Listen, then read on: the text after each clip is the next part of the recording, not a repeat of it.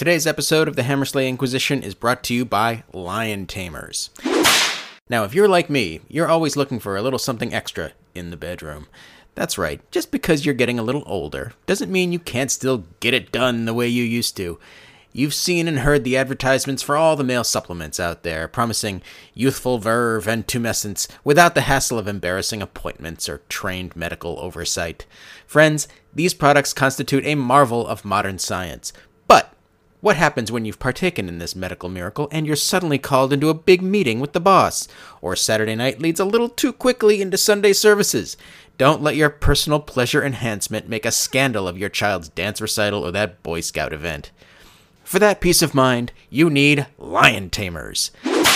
Not only does it restore your body to its familiar state of benign impotence, it really makes you think about what you've become, evoking the anxiety and self doubt that makes you who you are and keeps you in your place, mindlessly productive once again. Lion Tamers is based on a formula designed by the government and tested on real human prisoners, so you can be confident you'll be feeling less confident in no time. Who needs doctors? Not you, apparently. So act today. Go to tamers.com. That's T A M E R Z.com and enter the promo code HAMMER for a special bonus kit that includes a copy of the King James Bible. Try it today. Soothe that savage, uncontrollable, sweating beast. Tame the beast with Lion Tamers.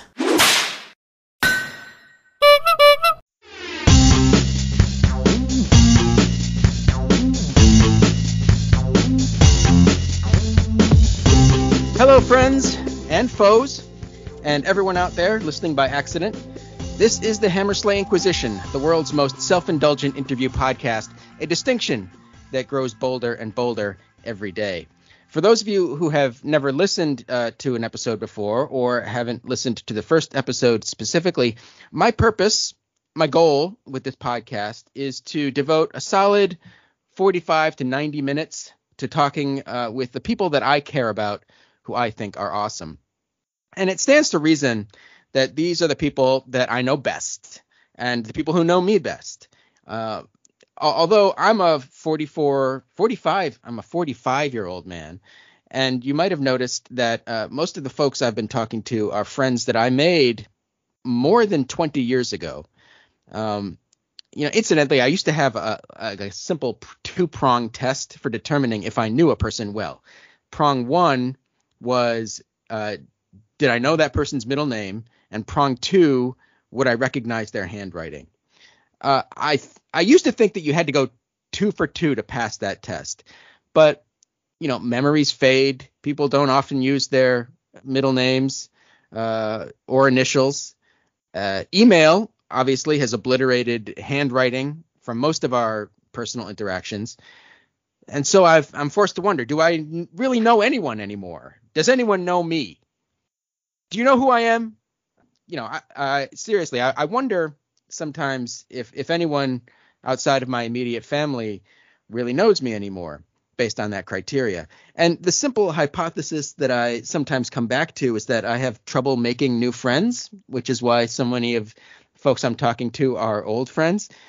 This extremely insular podcast certainly isn't going to help that cause. But since you're listening to this and probably getting to know me all over again, I might as well tell you my middle name is Wesley, and my handwriting has been described as playfully aggressive yet highly legible. In contrast, my guest today might be described as aggressively legible and playfully high in a high on life kind of way. My college friend and erstwhile volleyball teammate, Sarah. Sarah, say hello to the world. Hello, world. Uh, so let's go right into the questions and tangents and answers, shall we? Sounds good. Questions and tangents and answers. Speaking of names, can you please state your full name for the record? Yes, I have four names. My first name is Sarah, and then Kate, Benton, Kent. I don't ever like to get rid of things, so when I got married, I just tacked my married name on the end of it. So instead of being SKB, I was SKBK. So you're sort of an, uh, a pack rat when it comes to names. I've never really thought of it in those terms, but I guess I, you know, if the shoe fits. And that's Sarah with an H, right? Thank you, Jason. I am so glad you remember that. So your email name is Sarah Benton Kent. So you made a conscious choice not to include the Kate. Did I do that? I mean, I still use Sarah K. Benton at yahoo.com because it's too hard to change everything over. But I guess maybe I do. Yeah. I didn't even realize I did that. I guess I should change it. What is the name on your driver's license? Uh, it is Kent, comma Sarah Kate Benton, and Okay. my passport too. How do you sign checks and other documents? Oh, you caught me. I just say Sarah Kent. Okay, well, you know, a lot of times when we're writing checks, you know, we don't want to spend a lot of time doing it, so I understand taking a shortcut there. What name do you give to baristas?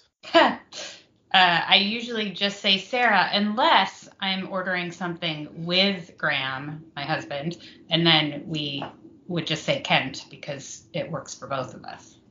Okay, so but when you're going solo, you use Sarah, and when you get the, the cut back, how often would you say they include the H? Oh, almost never. Hmm. It's odd because Sarah with an H is, you know, the proper biblical spelling and way more common, statistically speaking. But people just like to spell it with four letters because I guess it's easier. I don't know. Maybe they're just saving time. That could be. When you go to a party and you don't really know anyone there, and you introduce yourself, how do you introduce yourself? I don't really remember anything from the before times. I Okay. couldn't tell you the last time I was at a party. All right. Well, let's say uh, let's say you had to come to Washington D.C. Uh, to testify before Congress. How would you introduce yourself to the president? Uh, I would just say Sarah Kent. I just Okay. use first and last name when it's not relevant to the story. And do your kids call you Sarah Kent or just Sarah? Most of the time they call me mom, although I will say that Willow, my oldest, has calls me Sarah when they want to get my attention because it works faster. And does it? It, it does work faster. Yeah, I'm much more likely to respond to Sarah than to mom because you know, even though you love your children, they like they ask for things so incessantly and so frequently that you can kind of tune out the mom until you hear it the third time. So yeah, Sarah does kind of cut through the fuzz. I guess I I guess I understand the the principle that you're talking about that it's unusual and so it catches your attention, but it also seems sort of counterintuitive because you would think like mom is like the bat signal. Everyone stops and you know. Yeah, but if it- you've ever been like at a playground where there's lots of kids, like you hear mom so often, Oh. and usually it's not for you. So like even at home, I sometimes tune it out. Mm-hmm. Yeah. Yeah. Good point. Um, so I thought it was very profound what you said around the time of your wedding when you were mulling over whether to change your name. This always stuck with me. You said, I can either have my husband's name or my father's name. Do you think you'll take your second husband's name? Good one. Uh, I am planning to stick with this one as long as I can. Okay, But- but Say that I did get divorced or widowed or, you know, yeah, let's just say that a vending machine falls on Graham. Right. I think I would wait, what? Um, okay. I think I would probably not because I think I would just stick with the same name as my kids. Hmm. Okay. Yeah. So that we still felt like a family. Not that you have to use the same names to, to be a family. You absolutely don't. But like my family does, and I kind of like that. Okay, so you were born on Leap Day, and uh, perhaps because of that, you have a fascination with the number four. Is that right? I so do. What's the deal there? Well, I read an article in the New York Times about this many years ago, and apparently it's a thing that's not just me. Like it's actual like a lot of leap day babies have a fascination with the number 4 and like the theory is that it's about the fact that we only have a birthday every 4 years. But for me, I've just ever since I was a little kid, I've always had things happen to me in fours or like everything seemed to revolve around the number four in one way or another. And I've just always felt this strong affinity for it. So much so that this is a small tangent, but um, today we took um, my wedding band in to be repaired and resized and fixed. And it has three tiny little um, sapphires in it. And one of the things we're having them quote out for us is whether or not they could add a fourth one. And this, I kid you not, this was actually a question for me. My engagement ring has a sapphire in it. And I was like, well, if I wear them together, that's four. And so then if I wear them alone, it's only three on the wedding band. And should I get a fourth one in it? But then it would be five if I wear them together. Like literally, this has plagued me for the past 15 years. Hmm. You know, I, I, I use you to remember what the symbol is above the number four on the keyboard because the four is associated with the dollar sign, and I know how much you love. I know how much you love money, so I, that's how I always remember. Huh. Uh, you remember my middle name, but uh, much I don't love money. Interesting. Uh, what would you say are your top five favorite numbers? Oh gosh. Should I tell you mine? Yeah, that would help. All right. Uh, my number one is 11. Number two is two. Number three is one. Number four is five. And number five is 22. All right. Are you going to tell us why? I mean, I can. The number 11 has always been, well, not always, but I made a decision, you know, at least 10, 20 years ago that 11 was my uh, favorite number. One reason is because when I wear it on sports uniforms, I find that the vertical lines are slimming. So I like it for that reason. Also, it's a prime number, and I like prime numbers, but it has visual symmetry. You get uh, both vertical and horizontal symmetry. Uh, I was born in November, which is the 11th month, and when you put the one and one together, when you add the one and one from the 11 together, that's two, which is my second favorite number. But I was born on the 22nd, which is two twos. Right. So that's my favorite. Uh, that's why number 11. And I, I explained why two is my uh, yeah, yeah. my second favorite number. Also because you know I just like the idea of uh, couplehood. You know I'm a monogamist. Uh, number three is one because uh, I love that song. One is the loneliest number right. Uh, by Harry Nilsson. number four is five because Jessica's favorite number, my wife's favorite number is five. And uh, number five is 22 because I was born on the 22nd. I like it. I like it. I think I really only have the one favorite number. I, I will say that I was really pretty happy when I turned 44 because I was two fours and like, what's better than one four? Two fours. And, you know, like often if I have to use a four digit code for something, I'll just use 4444.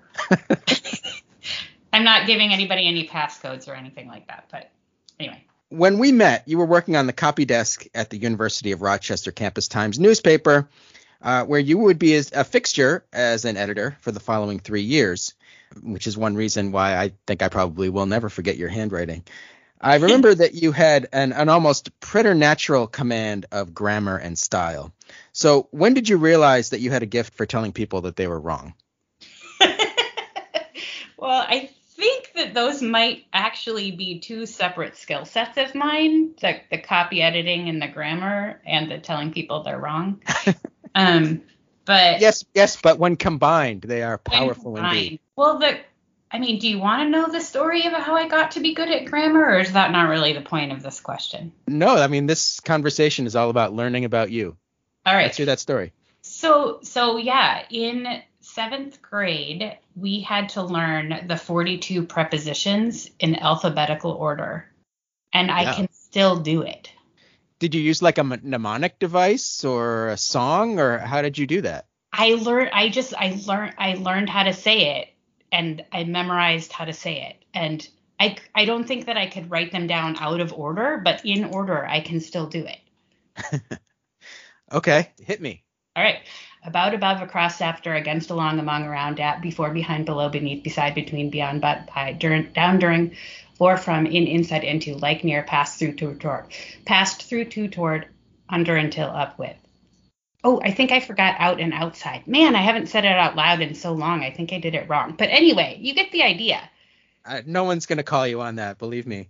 Right. Well, I mean, that is a, a remarkable Tonight Show worthy skill but I mean, it's not it's not everything. It's not the explanation you were looking for. So then yeah. in high school, we actually had to choose which we got to choose which English classes we wanted to take, and I took one called LUG, which stands for Language Usage and Grammar. And dude, we actually like diagrammed sentences and stuff. Like all day, every day for a year. I took this class and I loved it so much and I learned so much and I just really like dug into like the geekiness factor of words. And then in co- at, in college at the U of R, I actually took um, crap. What's the study of words? Linguistics. Linguistics. There we go. I can't remember the name of the class I took, but I took. I, I took a few of those classes myself. Yeah, I took a linguistics class, and I also just really, really liked that. So if I had ended up doing something cerebral with my time as a grown up, I probably would have gone into linguistics because I just have always really liked it. And I liked learning about other languages too, right? Like I speak Spanish, and Mhm. having a really good foundation in English, I think, helped me with learning Spanish also. Well, uh, you've known me for a long time now, and I appreciate that while you were always willing to uh, tell me that I had done or said something dumb or was being was being dumb, you never actually said I was dumb per se, like it was a permanent state of being. So Oh, yeah, because you're totally not dumb. And I mean, I hope you didn't think that I thought you were dumb because I definitely didn't and don't. No, never, not on a permanent basis, but uh, on those times when I respect your judgment so much, uh, especially when it comes to grammar, that when I, uh, when you did have occasion to call me dumb, it really stung, and it was like helped me to grow and be a better person. So I appreciate it. You're welcome, I guess. I'm sorry. Your welcome is appropriate. All right. So uh, you are a vegetarian or vegan? Which one? Uh, I am vegetarian. I I do eat eggs, so I am not vegan. Um, but I I don't do dairy anymore. I um grew up in Wisconsin and ate my lifetime's allotment of cheese and ice cream by the time I was about 30, and um now I can no longer tolerate it at all. So Like biologically, you can't tolerate it, or I, I'm Yeah, not going to put up with it anymore. we don't need to go into too much detail, but yeah, let's say biologically speaking, I cannot tolerate dairy anymore. Okay. Uh, setting dairy aside, as loath as I am to do that, does your position come from like an animal cruelty on your position on meat? Does it come from like an animal cruelty point of view, or is it about ecology, or more of a personal health thing? Yeah, all kind of all the above. So for me, it started when I was four. Uh, getting back to number four again, but uh, yeah, I the story goes. Of course, I don't remember this, but this is the story I've been told. Is that uh, I we were on a camping trip and I asked my parents where meat come came from, and they told me, much to their credit, and I said, "Oh my God, that's disgusting! I'm never eating this ever again." And you know, anyone who knows me as well as you do, Jason knows that I am pretty stubborn, and so I didn't eat meat ever again, not on purpose. Uh, there were a few times um, when my stepmother was still getting to know me and understand what this whole vegetarianism thing is that she, you know, wanted me to try the thing that had the meat in it, just like she made her own kids try spinach. And I tried to explain that there was a difference between not liking spinach and not wanting to eat shrimp as an ethical choice, but it didn't really land. And so I did have to try meat a few times.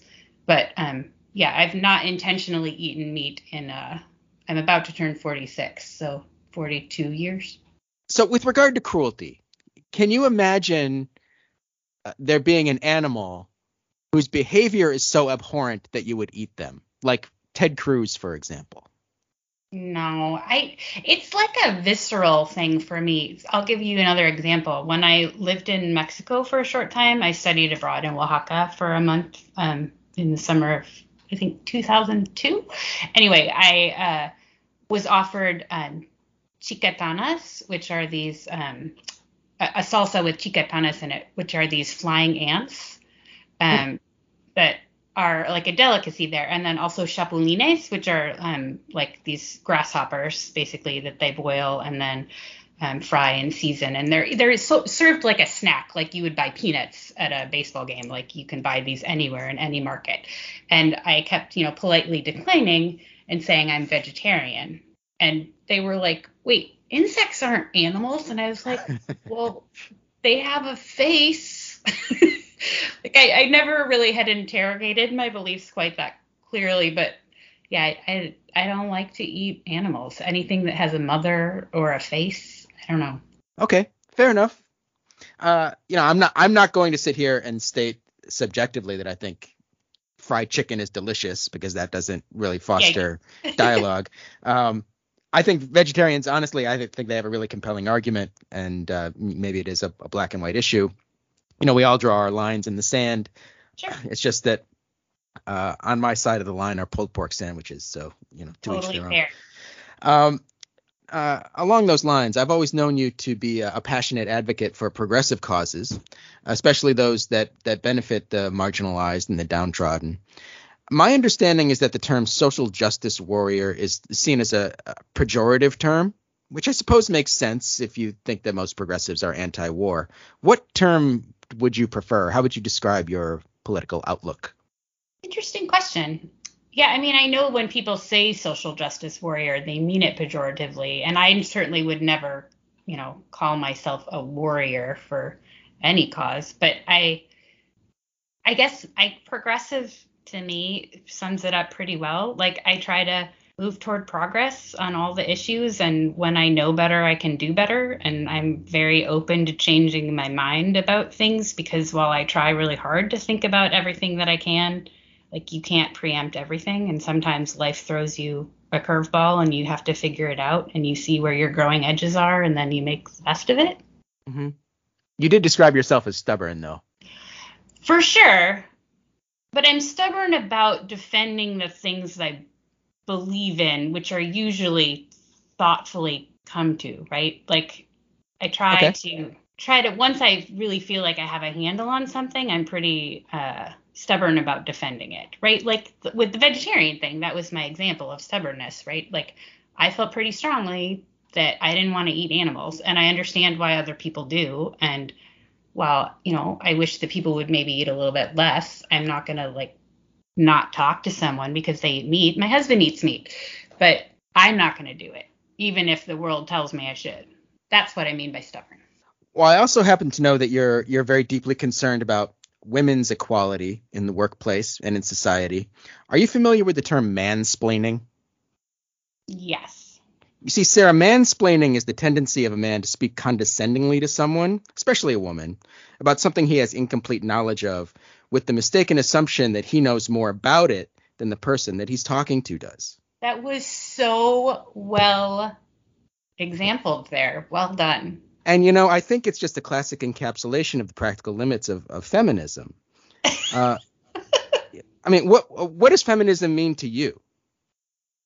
I mean, to me, I subscribe to the formal definition, with that being an interdisciplinary approach to issues of equality and equity based on gender, gender expression, gender identity, sex, and sexuality as understood through social theories and political activism. uh that sounds about right i mean And by I- political, I mean, you know, relating to or concerned with the making as distinguished from the administration of governmental policy coming from the Latin politicus. See also politician. got it Don't Uh, you agree? back Wouldn't to you your agree with all that? question about what I think of as a definition, I would say that like feminism is the radical notion that women are people too kind of gets to the you know I didn't come up with that obviously it's like a bumper sticker and stuff but like that pretty much encapsulates It's true. think of It's it. true. Women are people too. I have two of them in my house. You were, perhaps still are, an X Files super fan. And one of the shibboleths of that show is I want to believe. So I'm going to list some things and I want you to tell me if you believe in them, okay? okay, Ready? Aliens uh, in the form of intelligent life. absolutely. Ghosts. Uh, yeah, probably. Werewolves. No. Angels. Like with the halos and the wings and everything. No, not really. But but without the angel, without the halos and wings, like that, you can have like a guardian angel in your life. Definitely. N- not like, you know, your your aunt being your your angel. That's not what I mean. Okay. Then no. Okay. Uh Hell's Angels. I mean, I've seen them, so yes. All right. Demons. Not in the figurative sense. I was gonna say only metaphorically. Uh, no. Uh Jesus or Jesus. Oh man, we're going deep. Um, no, actually, I I do not ascribe to any uh, religious beliefs. So you don't believe he's the son of God and savior of mankind. Right. Do I Yeah. believe that a man named Jesus existed who had a you know profound effect on lots of people? Absolutely, but Just, I, I know. don't believe in the concept. No, He was just a like a really chill cult leader. I did not say that. All right, I did. Uh, the Illuminati, no. The lost city of Atlantis, Oh man, I really want to believe in that, but I'm gonna go with no. platonic love, Yes, the Warren Commission report on the assassination of President John F. Kennedy. I do believe that exists. Yes. Do you, do you buy into the theory and methodology? I don't know. I mean, I spent a long time as a conspiracy theorist around the Kennedy assassination, and Really? Ultimately, I landed in the place that it doesn't totally matter that much to me what happened. I I- feel badly about it, but I would have never would have taken you for like an Oliver Stone JFK person. yeah, I totally was. In fact, in high school, I wrote a story that talked about all the parallels between the assassination of Abraham Lincoln and Kennedy. Oh, like uh, Kennedy's secretary was Lincoln and Lincoln's secretary was Kennedy and all that stuff. And a whole paper about it. Yeah. Every every preposition perfectly placed, I'm sure. yes. All right, well, it's now time for the audience's favorite segment, although perhaps not my audience's. This is called Questions from the Listening Audience. Alrighty. Now for my favorite part of the show. What's that say? Talk to the audience? Oh, God, this is always death. As always, I will pose a few questions from other people's podcasts where listeners have called or written in with questions for those hosts. As always, Sarah, as these topics may vary wildly, I encourage you to interpret the question in whatever way makes the most sense to you. Our first question is from the Best Laid Plans podcast, which is the product of an extreme type A person named Sarah Hart Unger. Sarah Hart Unger, uh, a physician and mother of three. And it's all about planning and planning tools, from techniques and organizing philosophies to planners and notebooks. Uh, it's really something. Lisa asks, when and how do you plan your weekends? I always struggle to plan these well. So you're busy, you're on the go, you've got two kids, you've got a, a husband, your own stuff to do. How do you organize your weekends?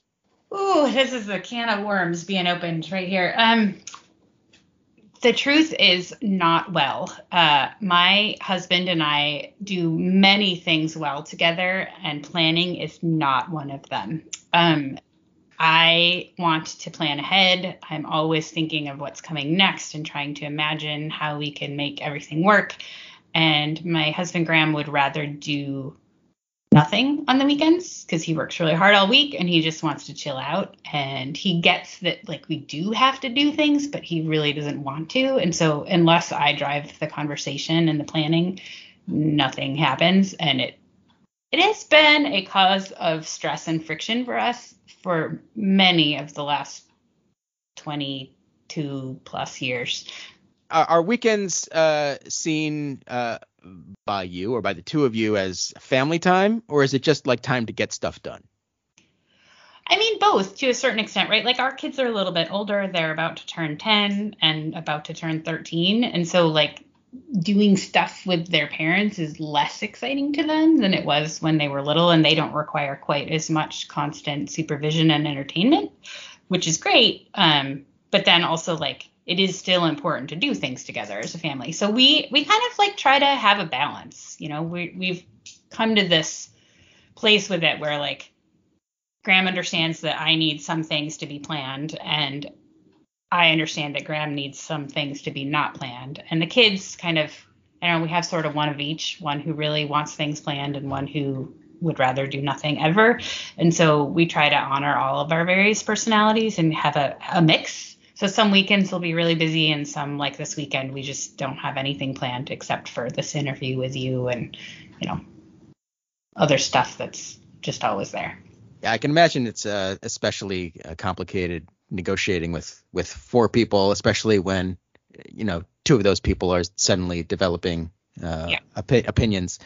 Um, What that we do do is we have we have an Outlook calendar that is shared across all devices, and um, you know our our 12 almost 13 year old does have a phone now, um, which helped a lot with the anxiety of them walking to middle school, and our our nine almost 10 year old does not have a phone but he has a device that he uses for like listening to music and podcasts and, and meditations and stuff. And so um, we have outlook on that and uh, we have a shared calendar. And so everybody knows if they choose to look at it what is on the calendar. And that has saved so much of my, my my mental load of not being the person like when are we doing this? Why are we doing that? Where are we you know what's for dinner? Blah blah blah. Like i don't have to constantly be having my brain borrowed by everyone. I have to say, my personality, uh, my tendency is very much like your husband's, where I like to not really do anything on the weekends. Very often, the only thing I will have scheduled for myself during the fall is setting aside some time to watch football. But I am I'm a person who really likes routines and traditions, and so one thing that Jessica and I, my wife, um, have sort of developed over the years, and we just have, have kept up with it, is that uh, we each get a day on the weekends uh, where we get to sleep in, and the other person has to get up because, of course, uh, you know, our our daughter wakes up at the crack of dawn, doesn't want to sleep in, and so someone needs to, you know, get up with her and make make her breakfast and everything. Um, and so what typically happens is I'll get up with her on Saturdays. We'll make like a big pancake breakfast. Uh, Jessica will get up a couple hours later. We'll take Molly for like uh, from like 10 10:30 until 3:30 and then I'll pick up again be responsible for Molly. And so and then we sort of invert it on Saturday where I get to sleep in and then I get my my Sat- Sunday afternoon free. And uh, I, I like that routine and it does a, a good job of sort of uh, organizing the weekend because we know what we're doing. I, I know that Jessica feels very frustrated because what ends up happening is that we don't spend a lot of time together on the weekends because we take our our time, our free time, and then we do with it what we want to do with it instead Yeah. of like playing board games or going apple picking or whatever it is. sure Um, and so uh, so there's a there's some tension there, but I find that the weekends do end up being very organized because we already have this structure and we are very good about having meals all together. So I you know as with everything my entire life is coordinated around what I'm going to be eating. i mean next- isn't everybody i feel like that's just like the natural way of humans I think so. Yeah. It- there's something prehistoric about it, I suppose. yep Um yeah, I get that tension for sure because I mean it the the desire to have both spontaneity and routine is really like I like both of those things. The next question is uh, from the Northwest Jeepcast podcast, in which uh, hosts Gary and Gary speak to the fervent passions of a truly niche audience, those who buy, build, and modify Jeep automobiles and drive them off road in the wilderness of the northwestern United States. So you used to have a thing for Jeeps, right? I do, yeah. I still really love Jeeps, and I I've softened on it a bit, right? Because I get the environmental impact and all that kind of stuff, and also I guess they're not super safe because there's like I don't know narrow wheelbase and high or something like that, but they're so cute. They're like that perfect combination of like adorable and super rugged that they've just always been really appealing to me. I seem to remember you dreaming of a, a hunter green Jeep with round headlights. Yeah, I I don't know that I was like obsessed with the hunter green, but the round headlights for sure. I don't know why anybody would ever get a Jeep that didn't have round headlights. It's it's a very pleasing uh, geometric shape. Uh, Yeah. Anyway, listener Josh asks, "What is your favorite interior add-on for those long drives on the trails?" Oh, so okay. let's say you're taking a road trip. Uh, you and I took a road trip once from Rochester, New York to Madison, Wisconsin, yeah, we did. in which I pretty much forced you to do all the driving because I'm scared of expressways. But I like So- driving, so it worked. I my, my recollection is that you had two requirements: loud music and Mountain Dew. So. And I think I used to eat a lot of pretzel sticks and Twizzlers also, none of which I eat now. Man, no dairy, no Twizzlers, no pretzel sticks. No It's Mountain just Dew. like- I know. It's just like a- a- apples and styrofoam. Um, Do not eat styrofoam. It's more like, you know, nuts and seeds, you know, proper bird food. uh huh. Okay. Well, what do you need in the car to make a trip? I mean, I know you said interior, and I guess it kind of qualifies as both, but I really like a good sunroof in a car. Does that count? Um, yeah, it's surprising because you know we have a sunroof or a moonroof. I'm not sure what the difference is between a sunroof and a moonroof. Oh, I think I know this. I think a moonroof is the kind that just pops open, and then the sunroof is the kind that opens all the way so that you could like stick your hand up and feel the air on your hands, kind of thing. Oh, okay. Well, we almost never use ours. So if our if our car didn't have one, I don't think I would ever miss it. But you uh you, you think it's important, eh? I think I've always liked them, but especially since I moved to a part of the world where it's dark most of the year, any little bit of light that you can let in is amazing. So even when it's too cold to have it open, I still have like the cover pulled off of it so that there's more sunlight, or at least, I mean, even if it's not sunny, at least there's light, you know, most of the year Yeah. summer when it's like when it's the wind running through my hair it's back to the whole jeep idea like i lo- just love the idea if you have to have a roof on your car you might as well have it with a sunroof I mean, yeah, those Jeeps, you can just sort of zip the whole thing off, right? oh so great we we uh, rented one when we went to yellowstone in the before times and it was so amazing to drive around the park like these big beautiful vistas and yeah Part of my problem with my driving anxiety is that highway driving makes me grip the steering wheel so tightly that my entire body tenses up. So if there was ever a way to like drive in a massage chair with like a cocktail of sedatives and muscle relaxants, you know, I feel like I could do that. But it, it Oh, doesn't sound yeah, like it would be totally. it doesn't sound like it would be street legal. Probably the sedative thing isn't a good idea for driving but i'm totally with you on the massage chair part Our uh, final question is from the Ask Women podcast, What Women Want, in which a female comic and, quote, professional wing girl, unquote, offer realistically raw and hilarious perspectives on what women actually want in a man. Incidentally, uh, given most of the subject matter they discuss, this could definitely also be called the Best Laid Plans podcast, if you get my meaning. Uh, anyway, since I have from time to time sought your counsel on the topic of female interaction, you are certainly qualified to chime in here. Xavier writes in and says, I'll be honest, I suck ass at flirting. Hell, I don't even know how to flirt. I find that physically I attract beautiful women because I work out religiously and have a muscular athletic build. But when it comes to talking to women, they seem to lose attraction. What's the best way to flirt with women? You want to take a swing at that one, Sarah? Oh my god, it's been so long since I've thought about that. Uh I mean, I Well, you're married, but you're not dead. You might still no, flirt. it's true. It's true. I mean, I think treat women uh, with the seriousness that they deserve, but also make them laugh. You know, I've always been attracted to people who can make me laugh. I don't want people who treat me like I am a joke, right? Does that makes What do sense? you, what do you mean by treating you like you're a joke? What's an example of that? That's fair. Um, I, I mean, like, I guess it goes kind of back to the whole like mansplaining thing, but like, assume that I have a certain level of competence about whatever the subject is. Don't, you know, assume that you need to explain it to me or that I don't know what I'm talking about. And if, and if you're not sure, you can always just ask, like, hey, are, you know, I'm curious about this thing. Are you familiar with that? And then I can tell you. Uh huh. And so, like, I, you know, I'm thinking back to the days when like I would would have been flirting with people I think I think that would have been a big turnoff. Like if somebody had assumed that I wasn't as intelligent as they were, kind of thing. Not that it's a competition, but like just assume a basic level of intellect. Somehow, I'm I'm not getting the sense that that's Xavier's problem here.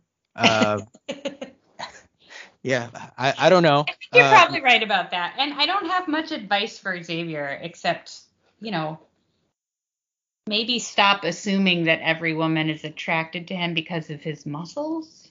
Like women but are, obviously, obviously they're coming human, over but we're not him. totally shallow. Well, th- they're they're engaging him for some reason, and then evidently when he opens his mouth, they run away. So That's fair. something is happening. Sure. And I mean, we, we I think we're generally attracted with our eyes first, right? And then, you know, if there isn't anything deeper there to hold our attention, then we get bored. Sure. But yeah, I don't know. Maybe he should just work on trying to be a little bit more funny and down to earth. Yeah, okay. I mean, we, we don't we don't obviously know what his problem really is. Maybe he's Yeah. dull. Maybe he's obnoxious. Bad breath. Who knows? I, I mean, my uh, relationship advice, uh, such as it is, uh, is sort of old fashioned, and it just boils down to, uh, you know, if you're if you're looking for a relationship, uh, you want to be as much of yourself as possible, because my view is that if they don't like who you are, at least it's just going to get rejection right out of the way, and you can m- move on to the next one. Um, and hopefully that person is funny and charming, but Right. if if they're not, then just be yourself and admit that you're not, and you know maybe someone is looking for someone to help put them to sleep. I don't know. If, if you're looking, I 100% agree with that, Jason. I just, I do think it's hard, like, especially when you're young, to know who we are, right? So much of who we are and what we believe in morphs and changes as we grow older and, like, interact with other humans. And so, 100% agree, just be yourself and also, like, have the, like, grace with yourself to recognize that, like, who we are changes over time. that's fair. That's totally fair. And if if Xavier's really just looking for a hookup, then I would suggest he just keep his mouth shut as much as possible. So now, actually, it's time for a, a word from our sponsor, uh, Sarah. So I'm just going to go through some quick ad copy here. Sounds good. But, You know, uh, let's let's get your opinion on this, Sarah. What do you think is the worst thing about life? Oh, That's right. It's going to the bathroom. Every living thing has to excrete waste. It's a major design flaw, wouldn't you say? yeah. I mean, it's dirty, it's smelly, but worst of all, it's boring. You're stuck in there for hours with nothing to do. You know, I know I will sometimes come out afterward and people will say, What were you doing in there, Jason? And I'll say, Nothing.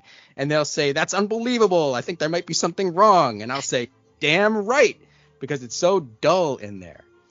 But, Sarah, what if I told you that there was a new service that made evacuation more of a celebration.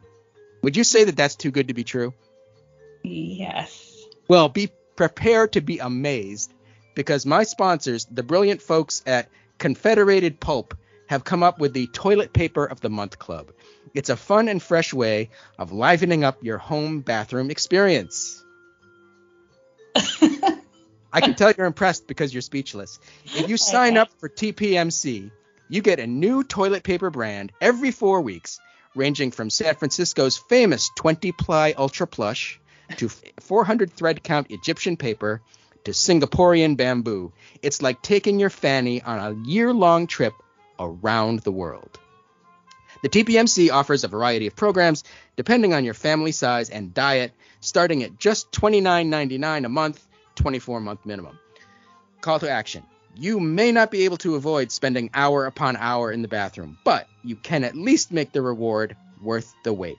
Sign up for the Toilet Paper of the Month Club at wipepass.com. That's W I P E P A S S.com and tell them Hammersla sent you for a complimentary bonus fiber supplement. At Confederated Pulp, your bottom is their bottom line. All right, back to the show. All right, uh, actually, it's time for the segment that I call But Seriously. Seriously. This is a segment where we sort of bring down the lights and uh, talk about the talk about stuff that isn't necessarily going to make anybody laugh. Um, and my question to you is: You have been or were, I'm not sure what the right verb tense is there, uh, for a long time, a stay-at-home mom. Uh, I, I, my understanding is things are, are, are changing for you recently. You can maybe go into that. Uh, but my sense is that even though I know a lot of people who have been stay-at-home moms, including my wife for a time, I, I feel like there is a sort of a stigma, uh, sometimes a self-imposed stigma about that. I guess first of all, let me ask you what went into the choice to be a stay-at-home mom. Yeah, so the, that that last part is easy. So Willow, my oldest kiddo, was born uh, ten weeks early. Um, so they were a 30 weeker, and um, I didn't even get to meet them until they were several hours old because they were um, and sorry, I should back up. I'm using singular they because Willow identifies as transgender and non-binary, um, and so we use they as their pronoun. But anyway, okay. getting back to my story, Willow was born uh, 10 weeks early, and I didn't get to meet them till they were a few hours old because they were whisked away to be intubated and taken to the NICU, yada yada yada. So uh, our introduction to parenting was really scary. Not that it's not always scary, but it was particularly fraught for us. Um, and our kiddo spent 49 days in the NICU, and we had to, you know, leave them at home uh, or leave them at the hospital and go home every night, um, which just was. I can't think of a radio friendly way to say it. It was just a mind. Um, and so we, I had FMLA leave from my job but I needed to be able to have some time still left over when Willow came home. And so mm-hmm. I actually would like go see my kid in the NICU, then go to work, then go back to the NICU, and then go to bed. And the same thing over and over and over again for those seven weeks. Um, and so when I when my kid did come home from school, I actually asked my job if I could have a extended leave of absence unpaid because I just wasn't ready. And plus, our kid needed a lot of care and wasn't able to go to like a daycare, and we couldn't afford a nanny and all those things. And so they granted me that, and I took six months. And at the end of the six months, I was like, I don't ever want to leave this kid ever again. I need to quit my job. And so yeah. I had never planned to leave my work. I loved the work I did. It was very taxing emotionally. Um, I worked in um, nonprofit management. Um, I ran a program of uh, peer support for HIV positive women, and and I loved the people I worked with, and I loved the work I did. Um, but I just needed to be with my kid. And then, you know, a couple years later, three years later, we had another kid, and then it kind of snowballed. And so I feel like I was always sort of a reluctant stay-at-home mom, but it it worked for our family. Also, and I mean, this is kind of a deep dive, but I suffer from depression and anxiety. And I realized that I was actually less stressed out being at home with my kid and then later my two kids than I had been when I was doing my job. And so it just it became a conscious choice on our part and I kind of worried about what to do next. And eventually I ended up once once Willow started kindergarten, I ended up volunteering at Willow School quite a bit. Um, and I got really involved at there, and they actually hired me to help out in the lunchroom, and I was the volunteer coordinator, and I did a bunch of stuff. Kind of, I basically gave myself a fake job at the school. and, and so, your like, younger child was in daycare at that point. The fake job part didn't come until they were both at the school, and once they were both in the same school, our lives became much more routinized and I was able to spend more time there. And so I actually like worked in the PTSA office, like as I would go to school at the same time as my kids and leave at the same time as them and just support staff and folks around the, the building. And so like I didn't have a job, but I felt like I did because I was providing a, you know, meaningful, useful service. And it was a bummer to not have a paycheck for that. I the only part I ever got paid for was working in the lunchroom. And that was like, you know, a hourly job of 10 hours a week. Mm-hmm.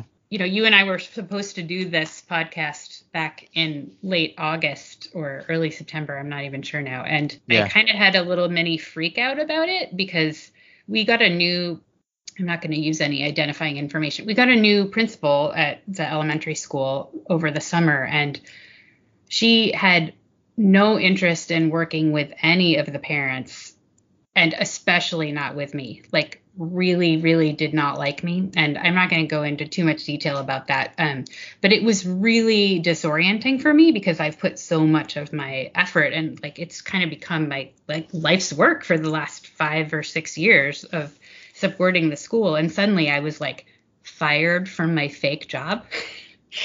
and there didn't seem to be like I'm somebody who really likes to have consensus and you know I'm I like to stand up for what I believe in, but I'm also a people pleaser. And so it was super frustrating to me that I could not figure out how to make this person take me seriously. And so I was like at this major crossroads with my life of like, I have to figure out what I want to be when I grow up because I definitely don't want to go back to nonprofit management, which is what my career was before my kids. And I don't even know like what I want to do. And so I actually am taking prerequisites for nursing school because that's something that I had always thought about pursuing and never really felt like I had the attention span or the focus or the the drive to get done. I'm really excited about it, but it's been a huge, huge change in my focus um, just in the last few months. So it sounds like even though you were a stay-at-home mom for uh, what five years, 12 like years. You, I mean, I haven't had a paying job other than the lunchroom at my kid's school since Willow. Well, I mean, I'm I'm I'm I'm not counting the uh, volunteer work. I mean, because I th- I think volunteer work is still work. Um, well, yeah, for sure, and so is raising kids, right? like, well, I mean, it's the it's the hardest sure. job you'll never get paid for, right? Isn't that what some smart person once said?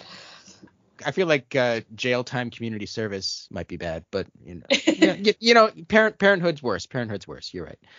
I mean, it's true. I am a stay-at-home mom. I just when you when you first framed that question for me, I was like, oh man, like I feel like that's the least interesting thing about me. But I think there's some internalized, I don't want to say misogyny, but like internalized prejudice against stay-at-home moms there too because like of course there's nothing wrong with being a stay-at-home mom. It's a totally valid choice. It just isn't super reflective of how i think of myself because even when i was just and i use just loosely because it's a ton of work but even when i was just taking care of my kids like i was always doing other things too because i've always like building communities always been important to me. Being an activist has always been important to me like I've always managed to find time to do that stuff, even when I was like in the weeds with parenting, because I needed something that wasn't about my kids to feel like a self.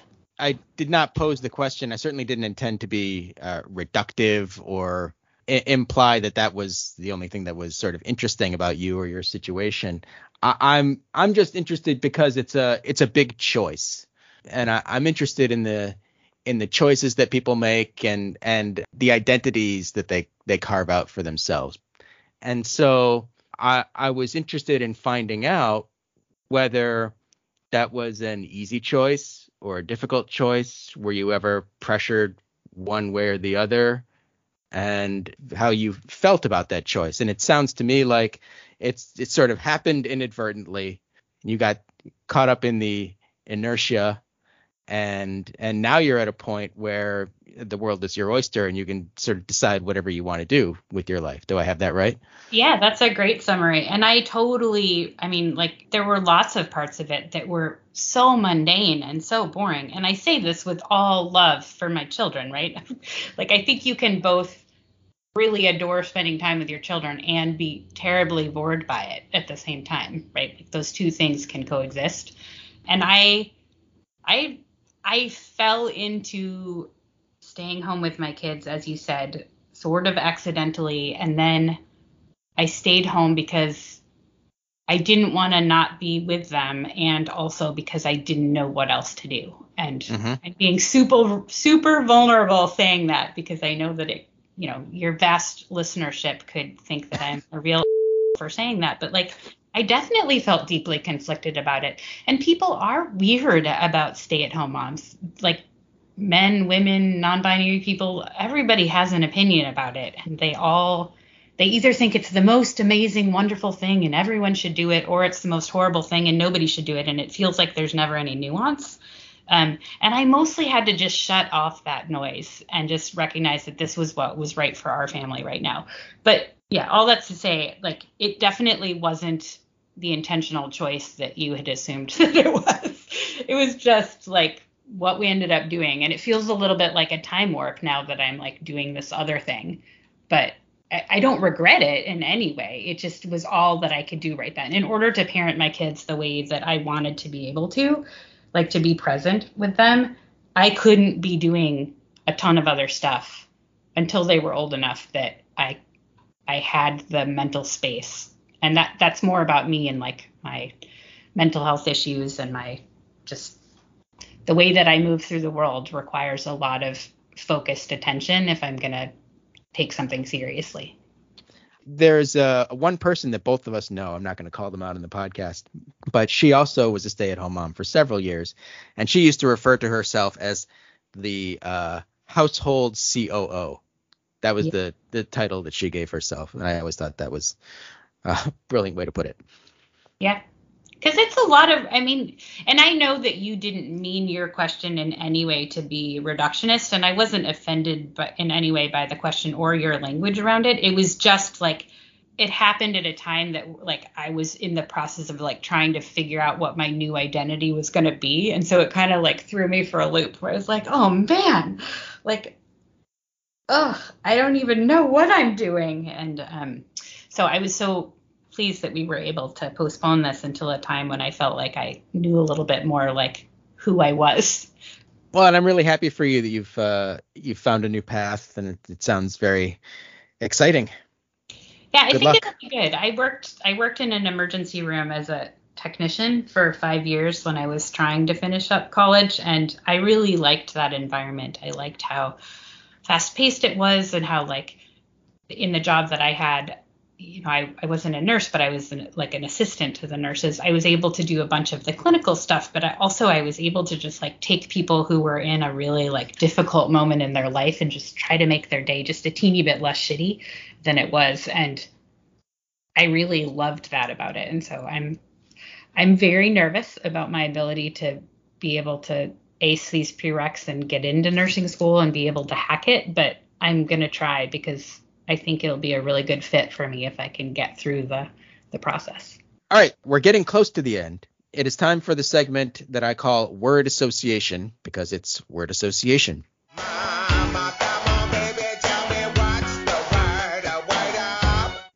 I'm going to say a, a, word or phrase, and all you need to do is uh, hit me back with the first thing, first word or phrase that jumps into your mind. Are you ready?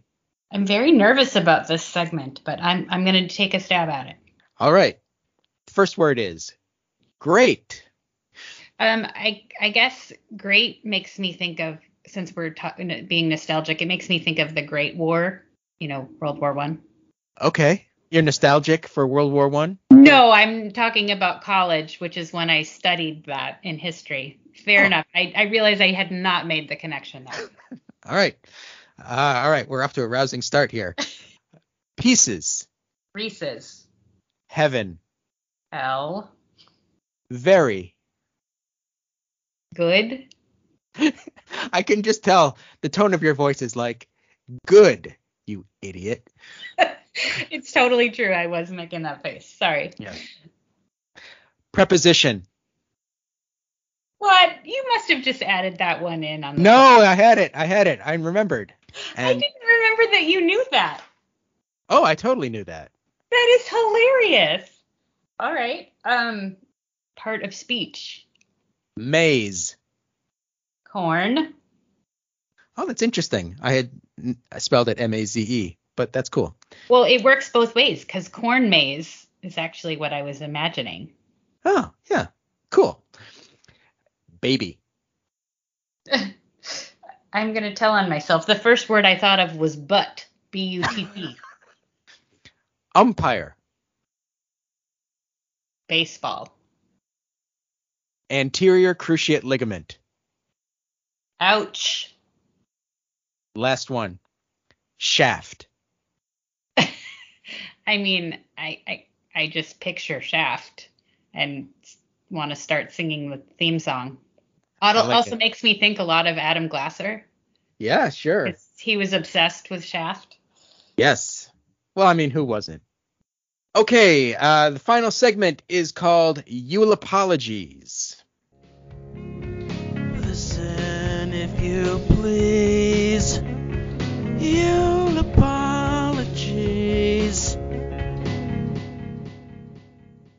That, of course, is a portmanteau of eulogy and apologies. So, uh, this is a segment where I, I tell you why you're special to me, the important place that you have in my life, and uh, apologize for the ways in which I have wronged you. Uh, so, first things first, Sarah, I, I had the great honor of speaking at your wedding reception.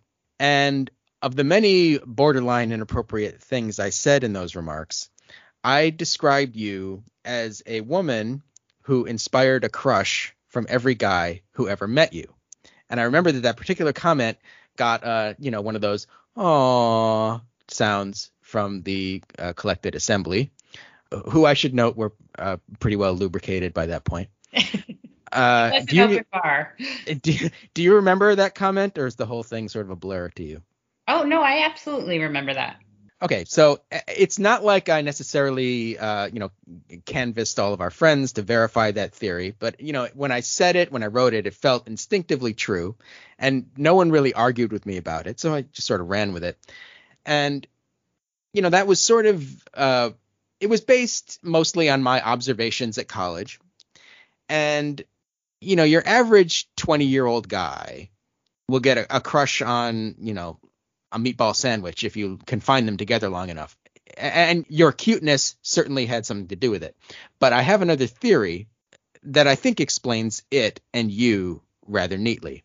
So let's look at your best qualities, your very best qualities. You're you're smart, you're tough yet warm, you have a good sense of humor, true moral compass, driven to protect the vulnerable, committed to high standards. These are the traits that make you more than just a dish. At the risk of uh, wading into a weird sort of Freudian area, these are the same traits as a good mother. And it all makes sense when you look at it that way because a 20 year old dude living away from home is a total mess. You know, just like a like an untethered boat banging against the dock at high tide. They don't know what they're doing. They're just sort of slamming into things. No recognition of consequences, no perspective. And I think that when these 20 year old guys met you and got to know you, they saw someone who could take care of them. And, you know, and looked like a tasty snack. So I I can't speak for the rest of the boys, but as your friend, I always felt cared about and looked after, even when I I did or said something stupid. You know, when you're that age, what you really need is for someone to look after you. And you did that for me. And I like to think that as a the helpless man child that I was, I helped you practice for the actual job of motherhood that uh, you have come into in this stage of your life. So thank you very much for that, and you're welcome. That's so lovely. Thank you for uh, seeing me because, of course, like I love taking care of people, and that's part of everything I've always tried to do. And so it's so nice to have that validation that it was meaningful to you too. And it's going to make you a great nurse too. So you, Thanks. I hope so. I hope You're on the right path. Yeah, I think so. So I have two apologies for you. One is m- more serious than the other, but both of them have nagged at me for more than two decades. So the first and most serious one is is when we were on staff at the newspaper at the time, and I was the managing editor. It must have been 1997 or 98. And you came to me and the editor in chief at the time. I don't remember exactly who it was because it w- would have been one or two people. Right. Perhaps on your own, or perhaps you were representing other women in the office, to let us know that the sports editors were prominently displaying a photo of Tyra Banks in a bikini in their nook of the office. And two dozen years later, the most generous interpretation is that it created an uncomfortable work environment for at least one of our coworkers, at least you. And I probably had enough clout at that point that I could have made the right decision or at least sway it in the right di- direction. But I folded in the moment and I submitted to peer pressure and a lack of empathy, and I said that they could keep it up. And I remember that choice now as a warning to myself to listen more carefully to people. So it was a valuable lesson for me. But I can only imagine how frustrated and helpless you must have been walking away from that encounter, from that conversation. And so I want to say that I'm sorry and I should have been better and done better, but it still serves as a sort of beacon for me in terms of doing the right thing.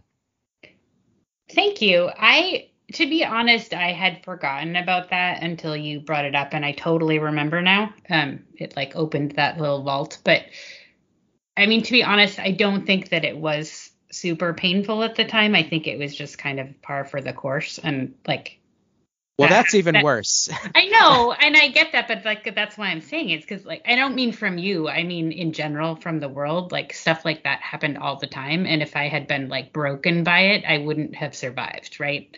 That I'm just saying, like women in particular, women in general, and me in particular, like dealt with stuff like that all the time. But I appreciate that you learned from it and that it reminds, it serves as a reminder because that's all I could possibly ask for, right? Like it wasn't really at the time or now saying something about something like that isn't about the actual thing. It's about like trying to do the right thing. And that's what you're trying to do now. So that's all I could possibly ask for.